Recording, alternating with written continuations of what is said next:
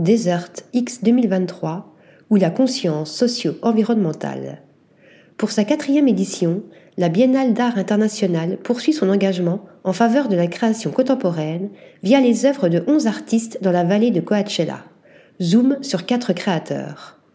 Desert X continue d'examiner les changements qui engendrent un monde de plus en plus façonné par la crise climatique, le mondialisme et les migrations politiques et économiques.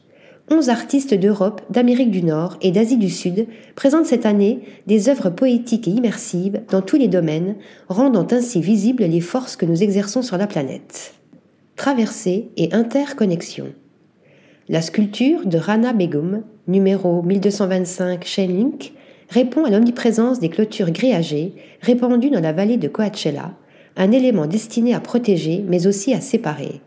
L'artiste anglo-bangladaise joue ici avec l'idée de séparation en manipulant la forme et la couleur de la clôture.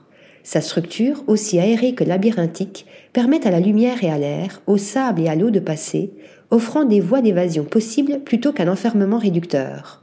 En constante évolution avec le mouvement du soleil et des visiteurs à l'intérieur, l'œuvre souligne que rien dans la vie n'est statique.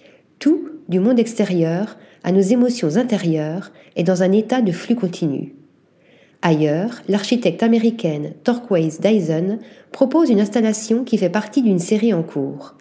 Liquid A Place est une médiation entre la mémoire de l'eau dans le corps et celle dans le désert. 60% de notre corps et 70% de la planète sont constitués d'eau, circulant dans notre organisme et sur Terre lorsqu'elle passe de l'état solide à liquide, puis gazeux, explique-t-elle. Elle invite ainsi les spectateurs à considérer leur interconnexion corporelle avec les rivières et les océans qui nous entourent. Jeu de connaissances et rupture d'approvisionnement. De son côté, Gérald Clark s'inspire de ses origines et exprime les idées traditionnelles sous des formes contemporaines. Professeur d'université, cow-boy et chef tribal Kawila, l'artiste crée ici Immersion, une sculpture semblable à un jeu de plateau dans le désert. Il se réfère à l'influence que les jeux peuvent avoir sur les gens pour acquérir des connaissances. Il mixe l'univers de la vannerie, des kawilas et les jeux de société américains, invitant les visiteurs à se déplacer dessus selon les instructions d'un jeu de cartes.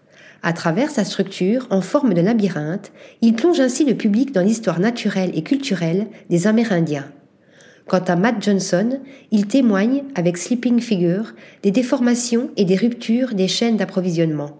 Son ironie, volontaire, est que la sculpture a été conçue au moment où un mastodonte de conteneurs japonais, exploité par des Taïwanais, géré par des Allemands, battant pavillon panaméen et piloté par des Indiens, s'est retrouvé pendant six jours sous la juridiction égyptienne tout en bloquant le canal de Suez. Situé le long de l'artère principale reliant le port de Los Angeles à l'intérieur des États-Unis, l'installation surplombe ainsi le paysage, rappelant que la main invisible du mondialisme, désormais connectée à son corps conteneur, s'est posée dans la vallée de Coachella. Article rédigé par Nathalie Dassa.